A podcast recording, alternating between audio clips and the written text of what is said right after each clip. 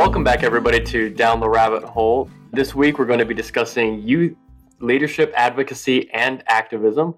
I am Santino Camacho, and I was on the podcast before on youth advocacy and engagement way back in January of 2022. This episode is the TCFV Team Takeover episode.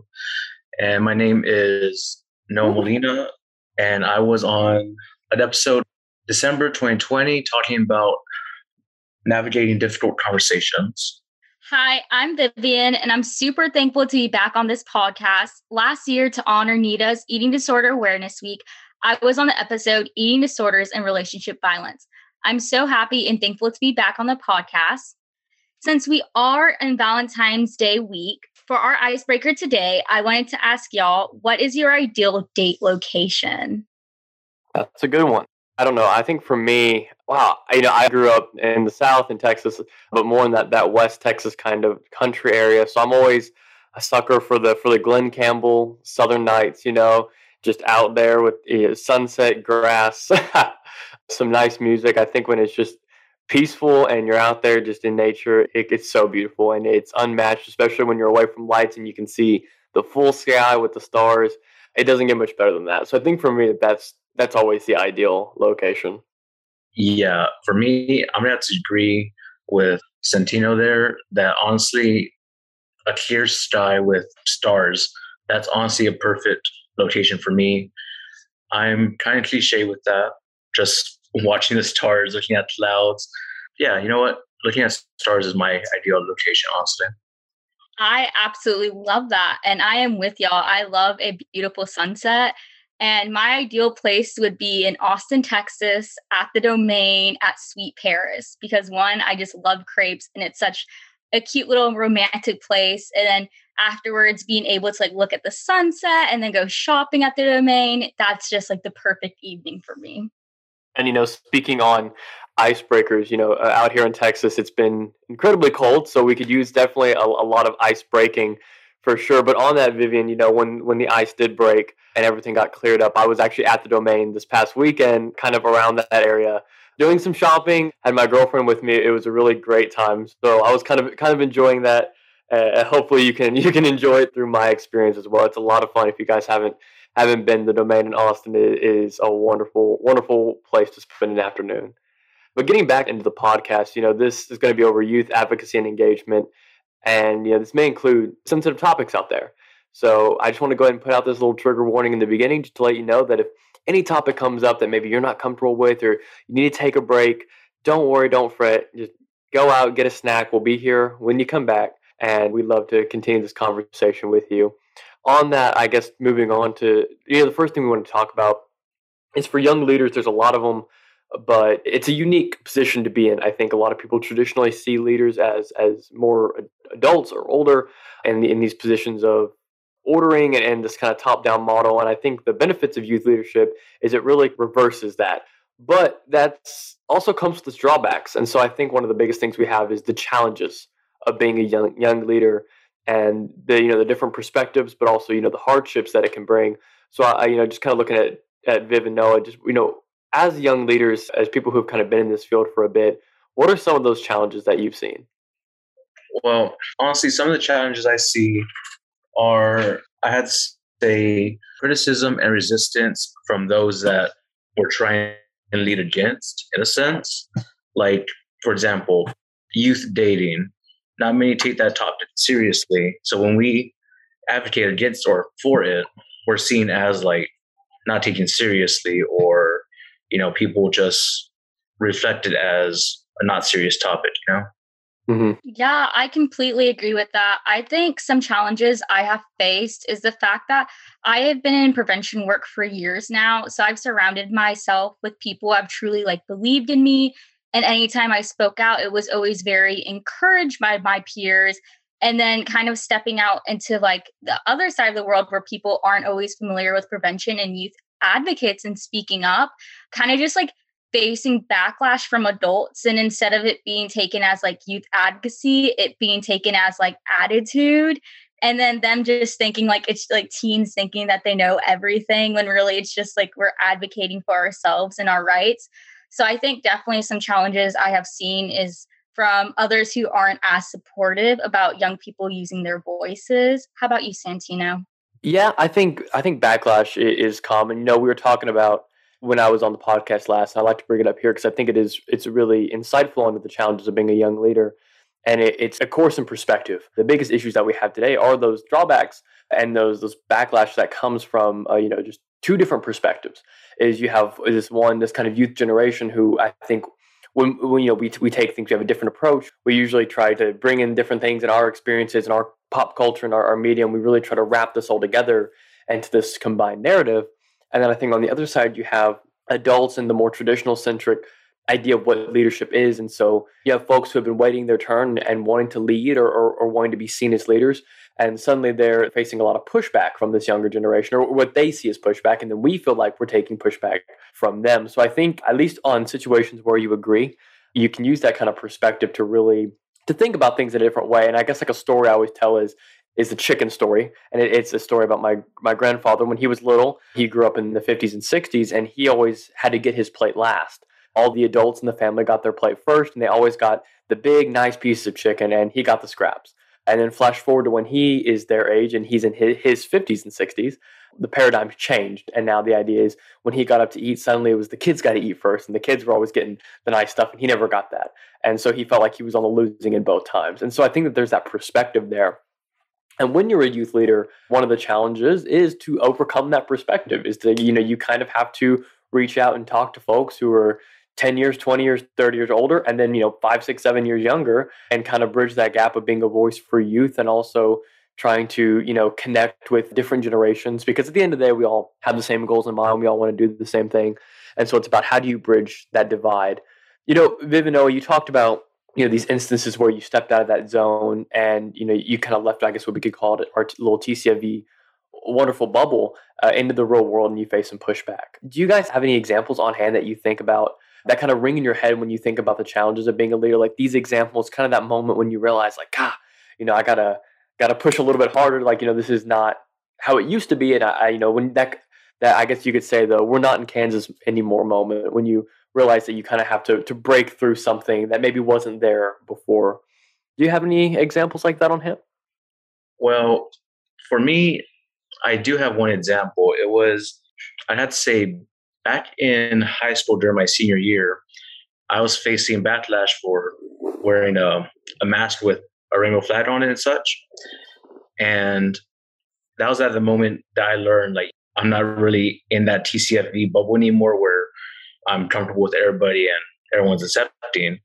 So whenever I faced backlash for the mask, it showed me it's like, oh, okay, there's definitely a gap between me and the older adults that are like making me take off my mask and such. And so with that experience, I kind of got to grow my leadership skills by, in a sense, fighting back, fighting back the adults. And with that experience, I've grown to use that lesson and just put in my everyday life skills. Yeah, no, whenever you said that, I specifically remember like those moments and talking to you about that. And I still want to say I'm so proud of you and how much you really spoke up and stood up for yourself because that was really, really amazing. And seeing your strength and resilience through that was just a really beautiful experience. My example would be it was actually kind of surprising. So I am 17 and I am still in high school. So the crowd that I work with, they're all adults. And so I'm actually the youngest one at my job. And so once people kind of find out my age, it's kind of like a joke about like, oh yeah, that's the child. And that joke kind of rotated. Like some people like they genuinely are joking about it, and then other people kind of don't take me as serious because I'm younger. And there's been situations where the adults there just weren't acting in a position like that they are like they weren't being as professional and i kind of spoke up about that because that wasn't right and i was advocating for myself and with that i didn't realize with how much advocating for myself would offend people or like would like upset people and so while navigating through that like i really struggled because i didn't really know if i like should have been using my voice in that situation and it really made me like second guess if I was in the wrong for speaking up about it and if it was just something I should have stayed silent about. But in the true fashion Vivian, I had some really amazing adults in my life who kept pushing me, and I found my inner voice and I was like, no, this is wrong, and I will continue to speak out about it. So, yeah, just situations like that where I didn't realize I would be facing them and then I end up facing them. And then you're in that situation. It's like, wow, like I'm not in my TCFV family where everyone's just so comforting and like so safe to be around, you know? No, and I, I think that that's that's really insightful. You know, just this kind of advocacy and stuff. It exists in the workplace. It exists at school. It exists in so, these so many different facets of our lives, and you kind of have to be always aware. You kind of have to always, and it's always that pushback, right? Do I use my voice? Do I not use my voice? Who's on my side? Who's not? And I think that's interesting when we talk about you know adults and that the challenges of and facing that kind of backlash from people with that generational divide. But let's take that away for a second. Have you guys, you know, I, I know I, I do a little bit, ever had pushback maybe from your own peer group or maybe people in your grade, like-minded youth who, when you try to take on a more of a leadership role, you you see a little bit of a backlash coming, not from a different generation, but maybe even your own generation. Yeah, I'd have to say I had some pushback from my own little support group when that situation was happening. They were advising me to take what they call the low road in a sense. In the situation with the school, I wanted to keep it private, you know, no social media, no nothing. But they were the opposite. And every time I suggested that we do it quietly, they would suggest otherwise. And eventually, you know, I, I we kept it quiet and I kind of fought back against their advisement. But yeah, I faced a little pushback from my own people too. Yeah, I completely get that, Noah.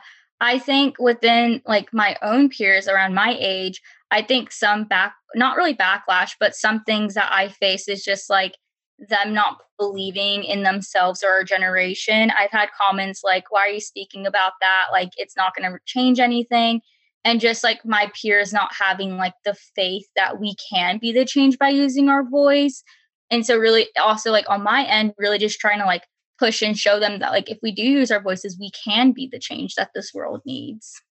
And i think those are just really i think like i said two interesting examples uh, especially in in this kind of line of work right of i think viv specifically you talked about being the change that this world needs.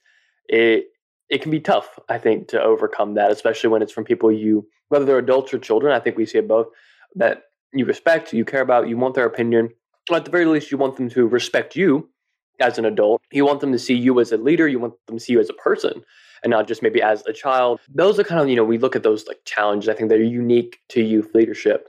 But does that provide an avenue for growth? Uh, you know, these are unique experiences. And I always like to say that we are shaped and molded by our experiences. So maybe that these wouldn't have happened had you been, you know, this in this model of conventional leadership. But do you think that there may have been kind of positives to for or for people early on learning these skills, being able to advocate for themselves, being able to seek their form of justice, you know, from an early age and, and cultivating that that repertoire that, that hopefully then leads to, to leadership, whether it be in advocacy or in, in something else. Honestly, I do believe people have been able to form their own leadership skills with the pushback that they receive. And uh, I'm sorry if this doesn't answer your question. I, I may have done the question itself a bit, but I keep referring back to the math story, but you know, it's really helped the students that were there after me, after I graduated, to fight back on their own. You know, they they saw what happened with the mask. They were a part of that as well. And so whenever they saw that I and my friends were able to go against the people that were pushing us, they saw that as a way to, you know, raise their own voice, fight back for themselves. And so, you know, even if they face backlash, they have been able to fight back and form leadership skills. Yeah, I completely agree with Noah. And I honestly feel like whenever we speak out, and if we may receive backlash for that, I think us continuing to fight against that backlash honestly creates like the butterfly effect where like if people see that one individual spoke out and they receive backlash, but they continue to fight against it, I believe other individuals are inspired by that and that generations to come after us will continue to speak out and they won't be silenced by anything.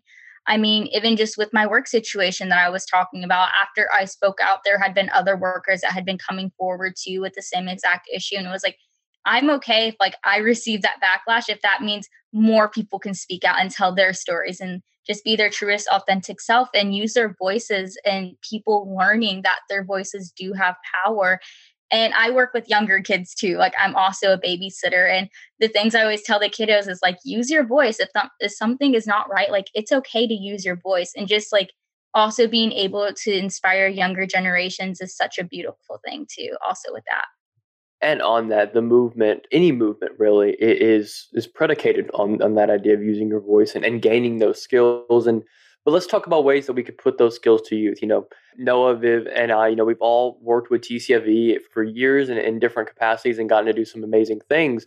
And you know i don't want to speak for all of us but i think i can say that, that this movement especially in teen dating violence awareness month does not kind of define itself by any one group you know there are folks out there who it, it's a movement of broad cultures faiths religions you know identities and it's such a wonderful thing. And i think that also lends the idea of this this new kind of leadership. And so as people who have worked in this and also are intersectional with being you know what we consider young leaders what role do do you think young leaders have and and can play in the future of a movement especially when it comes for advocating things like you know teen dating violence awareness month domestic violence uh, and sexual assault. You know, where do you see the unique role and, and niche for for these young leaders? I'd have to say the connection that we have with the other youth. I mean, in all these movements, you see the adults taking charge, which is good. You know, they're getting other adults in on the movement and helping it grow stronger. But you know, sometimes the youth, young people cannot connect with adults. You know, we need like younger people like us, for example, to lead movements and grow connections with both the young people and the adults. And, you know, in future movements, if you have both adults and young adults, then really the whole movement can just grow into one large, well, I guess, movement, you know? Yeah, I think especially when it comes to Teen Dating Violence Awareness Month, we kind of have an upper hand because we are teens and we are the youth. And so we're able to educate our peers on what teen dating violence is, what healthy love is, what love should be, and what love is not.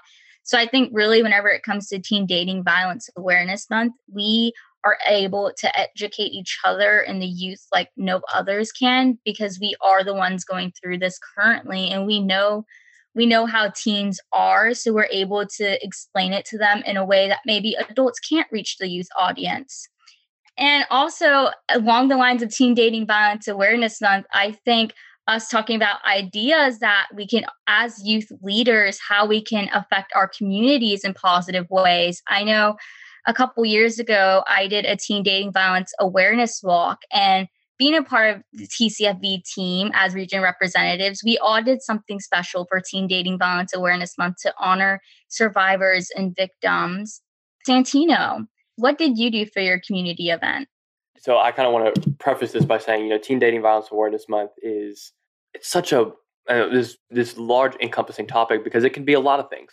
You know, I think we talk about dating violence, domestic violence, and sexual assault in teen dating violence, it kind of wraps all that up. So you really have to take a multifaceted this approach. But you know, I've been blessed and I've been lucky. You know, my mom is the executive director at a crisis center. So I guess from an early age, and that's how I even got started in TCFV is, is from that early age, working with her and kind of kind of learning from her. And I remember one of the things that we did during this time, a little bit before, was first we did uh, in Ripfest, and I was on that booth, working that booth, and you know, I think we can talk about the benefits of youth leaders here and saying that there was so many more teens who actually came up to the booth when they saw me because that you know I grew up in a small town, so everyone knows each other at the high school, right? And so these kids are coming up to this booth and I'm working, and we're having conversations, we're engaging in this conversation, and so these are folks who may have not not stopped by to talk to two adults, but they see someone they know, they see a face they recognize, especially in their age group, and suddenly you've opened up this conversation suddenly there's this you know whether they're a football star a cheerleader they do drama they do band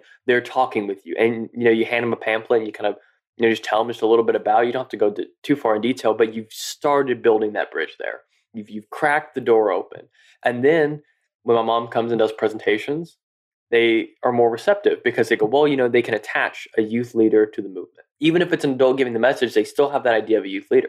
And then, you know, next year, and you just keep reinforcing that. And suddenly you're starting to see the sprouting of seeds for, for youth leaders of their own. You know, I know kids who started out just coming to that booth and, and we talked to them, and, and now they're kind of standing up for healthy relationships, even when they're not realizing it, you know, in these conversations with their friends. And they have, in, in some cases, even referred friends to this crisis center just to, to say, like, hey, look, you know, I know the science, I learned about this, and I want to say that this isn't right. I want to advocate for you, and here's how you can get help. And then I think one of the best moments I ever remember was around this time, the February, was going to the Capitol on those Capitol days and getting to speak on that. And I think it always bears a unique weight coming from a small town. I got to speak on the event, and this the speech itself didn't really wasn't wasn't the big part. Was just the idea that I could go back to my community, and you know I remember the school did a thing for it. I, I talked to the school board. They played the video, and it was so odd because because I was a youth and because I was in that high school. Now there's a school board and people listening to my speech, and whether or not they fully understood all of it, that's so many more people you're bringing into the movement. Just because you know it's the idea that youth, where maybe if I was an adult, it wouldn't have even got the time of day.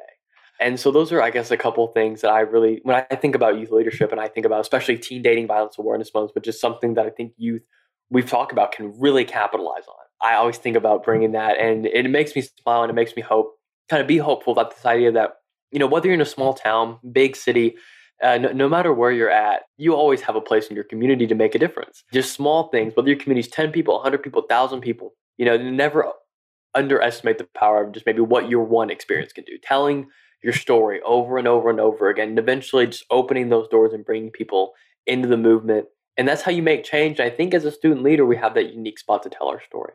And we've talked a lot about the challenges of being a youth leader, and particularly when we talk about pushback, you know, pushback from our peers, pushback from adults. Let's transition the conversation because we, we mentioned uh, generational divides and bridging that and how to bridge that. And so I think as, as young leaders in this movement, how do you best see that maybe adults could ally with uh, student leaders uh, to kind of work together to really bridge that change? I would say probably, and just thinking about, you know, especially in the course of TCFV, we work with adults, we work with youth.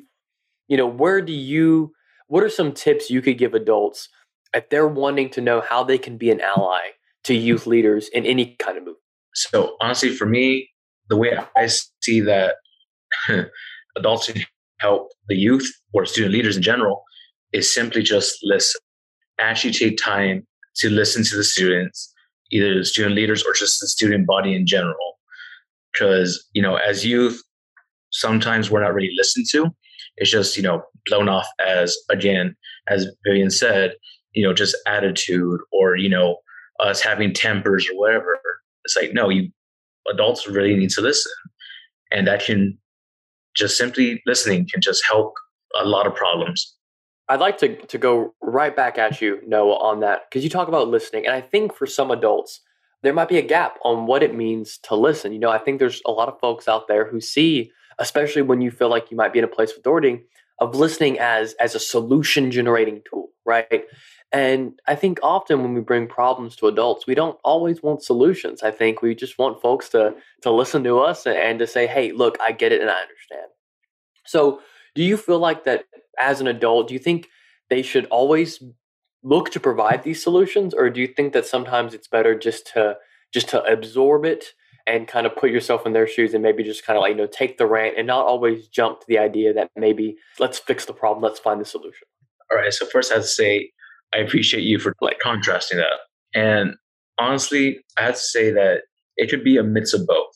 Like yes they you know listen and you know at least attempt to help the issue. But at the same time if they don't have a way to help even simply just absorbing the information that the youth is telling them can provide a small amount of relief for whoever's talking about their issues. Yeah. Yeah i think adults listening just makes the biggest difference and instead of just shooting down the idea right away just listening and asking the youth advocate what they need in that moment, I think that makes a big difference because, like Santino said, sometimes we just want people to listen. Sometimes we don't need a solution right in that second. Sometimes we just need a rant and get it out. And so I think asking one what the youth leader needs or what the youth just needs in that moment and seeing how to go and how to stir the conversation from there.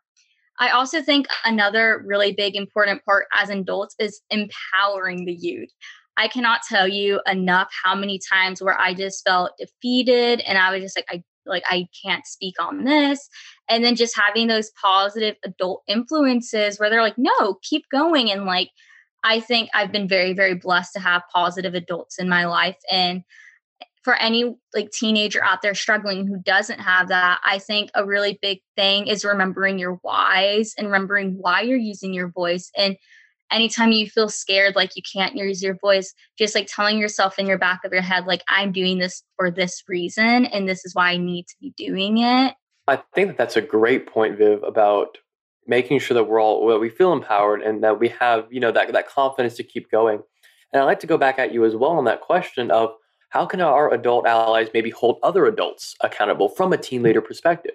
You know, I think to to make sure that that the positive influences aren't always being drowned out by negative ones. Yes, for sure. I think as adults, they can talk to other adults and talk about how they support the youth and maybe comparing ways and maybe getting ideas off of each other on how to better support the youth. I know at TCFV, we were very, very thankful to have three amazing leaders, and they just had like the best ways of connecting with us. And I think what made them so amazing is that they were always so clear with their communication. And I think they were really just very educated on how to be there for the youth. And I think by those adults who have that knowledge by spreading their knowledge can make a big big difference in our community so kind of asking that question out you know we, we speak on you know sharing that knowledge and spreading that knowledge mentorship from adults can be such a, a big part in what makes student leaders leaders and what makes them really kind of go from from the start to beginning without you know not we're not talking about you know this overbearing kind of situation but what we're talking about is real mentorship right so as as two young professionals, especially working in tcfv and you mentioned has some great adults. Do, do you guys have any adult advocate mentors that I think you kind of think of that maybe when you were starting out, really people who really did inspire you? It doesn't even have to be you know people you know, but just any kind of person who really kind of inspired you to to start that step and, and really put that confidence in you and you know that, that kind of rings in the back of your mind as a tool for empowerment. I did say that I have had a mentor for a while that led me into this kind of field. And I had to say that that'd be my, my mom, you know, she's an executive director for Women's Shelter. And she's been in the field of social work for, gosh, I don't know how long. But, you know, when I was old enough to know about domestic violence and teen dating violence and such, I, that kind of stuck with me. You know, I learned about those issues and like my mom, I want to take after her. I want to help people in any way I can. And she's been one of my main mentors on teaching me how to handle issues and, you know, how to help people. But she doesn't do it in a sense of like, how I say it, like doing it for me. Like she gives me the advice and gives me the tools so I can do it, you know? Yes, for sure. I think my mentors have probably been a mix of people, but my main one I would definitely say would be my therapist. My therapist, whenever we first met, I did not have a voice. I was very, I was probably the complete opposite of what I am now. And I think she's been probably one of the best humans to empower me.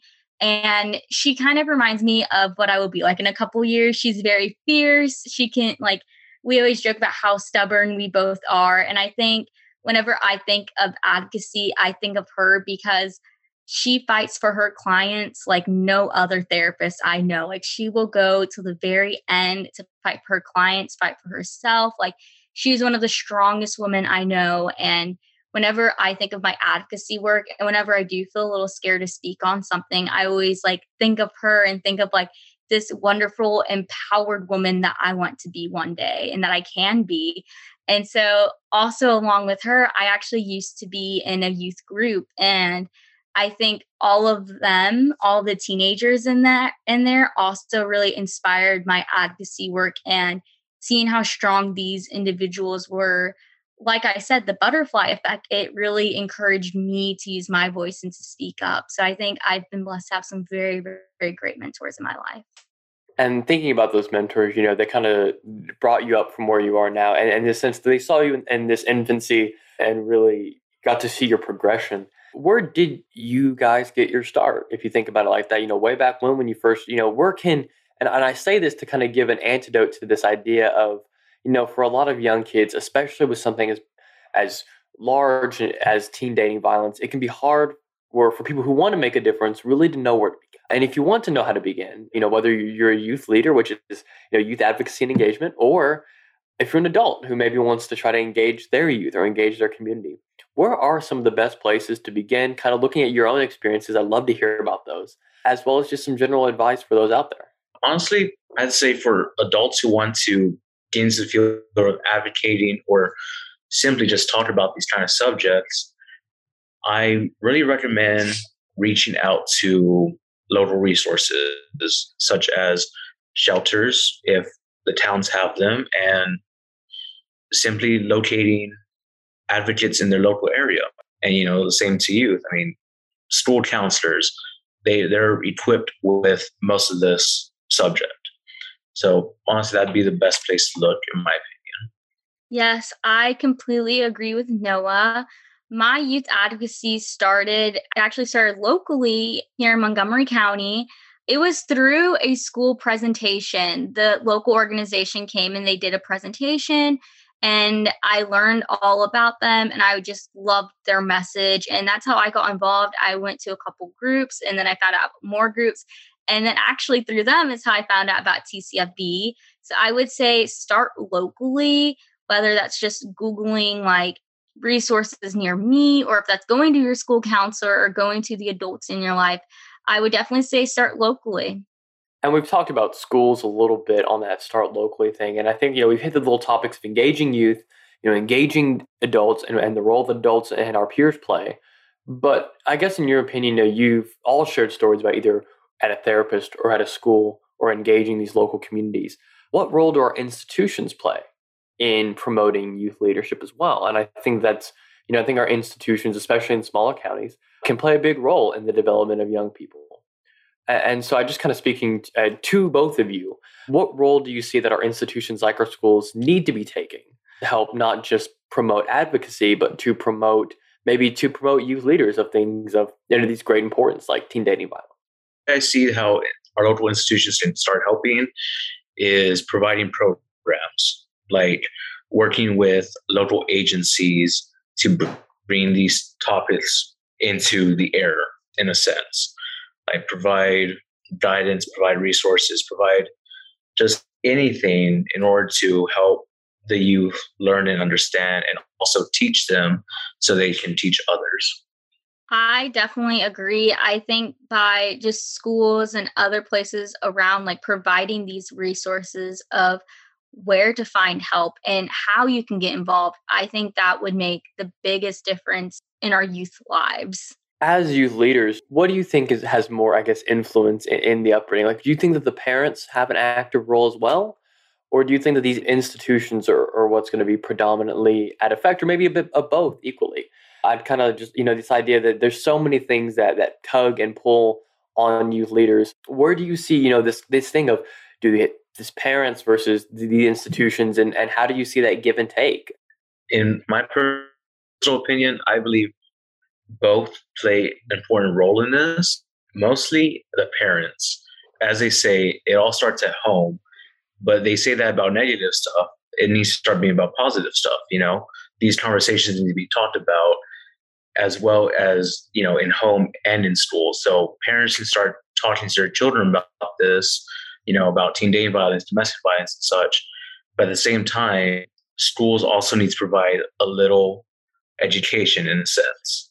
Yes, for sure. I think there's a lot to that. One, I think it all depends on the family because I feel like some people aren't fortunate to have those good parents, and some parents unintentionally don't know what healthy love is. And some of these teens are in houses where these very unhealthy relationships are being shown. And so I think that is also why it's so important for schools to give resources because not everyone has that accessibility to parents who have resources for them and can have these conversations with them. And I think some parents may, and I think it also comes with different households and what they were taught growing up. And so they might have these ideas of what love is, and then it gets passed down to the kid. So I think for sure, if a parent is in a healthy position, then yes, they should be educating their kid. And yes, they should be having these conversations with them. But sometimes that isn't always the case. And I think that's where it's really important for schools to be dialing in on this because not every child is taught this and not every teenager has these resources at home. So I think both do play such an important role and both are so, so important to teenagers and to kids. But in certain cases where the parents aren't there in that way, then I think school is their number one resources. And that's why our schools should be teaching these things. And I think just bouncing off that, there's a, there's a case to be made that maybe at certain schools offering programs maybe after school for parents, you know, taking that kind of secondary education role and bringing in parents because you know the goal is is we want to create a society that can ferment young leadership as well. And like you say, not everyone you know may be fortunate enough, but the idea you know kind of going around is we want to eventually get to that point. And you know when you have things like teen dating violence, you know even one case is one case too many. And that all starts down with education, and it can really be made very beneficial at places like school, or even you know through parental leadership. There's all these factors that kind of tug and and pull for youth leaders. As we start to wind down, I'd like to do a couple more things, which is one, you know, as, as folks who work for TCFV, what has been, you know, not just thinking about challenges and obstacles, but what has been your proudest moment as a youth leader? honestly, the one moment I've had that sense of real pride and accomplishment is, I suppose, when it was after the Capitol Day that we hosted and had speeches at. I was able to give some resources to my high school counselor, and she showed like my speech to a cluster of students and teachers and honestly, that kind of gave me a sense of pride because afterwards she told me that more people stepped up and told her what was going on. Like people were felt comfortable enough to like speak up about their issues and finally talk to someone about it. So I felt accomplished at that point. Ah, I'm so proud of you, Noah, and you should feel proud. And you too, Santino. There's been so many amazing moments I've witnessed of both of y'all throughout our journey together. And I just want it to be known that I am so, so proud of both of y'all. I think my proudest moment as a youth advocate was actually during our TCFV event at the Capitol Day two Valentine's ago that was like the first time I had really shared my story in a big, like in front of a big group of people. And I remember like right beforehand talking to our adults on our team and kind of being nervous. And they were so supportive. And they're like, you know, like if at any moment you, you like, you don't feel like you're good to do it anymore, like it's okay, like we can take over. And if you were there for the speech, then, you know, it was pretty emotional. And so afterwards, like, knowing that I got through it, I was like, wow, I'm so proud of myself. Like, I just did that. And then also after like after we were done and we were wrapping up and we were cleaning up and stuff, I had a couple like teens come up to me and they were like, wow, like you really just inspired me to share my story. And like realizing, and I think also in that moment, I realized that my story did matter and that it does leave impacts on people and that I can be the person to give that butterfly effect. So I think that will probably forever be like the proudest moment that I had as an advocate and isn't that a great thing to to kind of hear at the end of it is that you know my story does matter and it does make impacts. And that's what we try to do as, as youth leaders is and that's the best you can hope for is that your story makes the impact and regardless of how you feel it does matter. And your story always will. So i want to thank you both and you know and viv for for coming on and having this kind of conversation with me. You both are some phenomenal youth leaders and i've gotten to work with both of you and it's it's been amazing to be able to talk about something that's so important especially now as things are moving digital and, and young people more than ever, I would say, are starting to find this sense of advocacy and engagement. And when we're talking about topics like teen dating violence, you know, the moment's now. and, and there's not, not, too long to wait. So everyone really needs to, if they can, to step up and, and use their voice or whatever tools they have to make that impact, small, large, in their communities. So, like I said, I just want to thank y'all for joining on this uh, the Teen Takeover edition of Down the Rabbit Hole. Can I ask you a question real quick? Uh, for sure. What's your proudest moment? Oof. All right. I, I, think my proudest moment, it always will go back to that Capitol Day uh, with that crowd there and getting to speak to them. I was so, I felt so young at that moment. And I remember feeling very just unready and nervous. And I was, I was fretting up until the very moment I took the stage. And then I just remember that, that when I got on the microphone, I felt that incredible sense of calm. And it was that moment when I realized that, you know, what I was doing is bigger than me. The words I was saying aren't just text on a page, and it's a lot more than maybe even my story. It's not just, you know, the story of me, it's, it's it brought into the story of us, right? And, and Viv, I know when, when y'all talk, and, and even in those interpersonal conversations, right? It, it's that moment that you realize that you're doing this for for a cause that's greater than you, greater. And, and as a 17 year old, that's a heavy concept that I was facing with. But it was it was that serene sense of calm, and at the end of it, I just felt incredibly proud to be a part of it, incredibly fortunate to be a part of it, and uh, eager to go out and inspire others. I think. Yes, I absolutely love that, and I'm so thankful to have gotten to work with all of you. And to end us off, I just want to say if you're looking for a sign to keep going, to use your voice, here it is your voice matters and you can make a difference because us youth leaders, we are the difference that this world needs. I know times may get really, really tough, and sometimes you may feel like you can't use your voice and you may feel like you're silenced. But just know that we are all waiting for you and we are ready to hear your story whenever you are ready. There is hope and things do get better. No matter what you're going through, please always remember that there are resources available to help you. With that being said, thank y'all so much for listening to this episode, and until next time.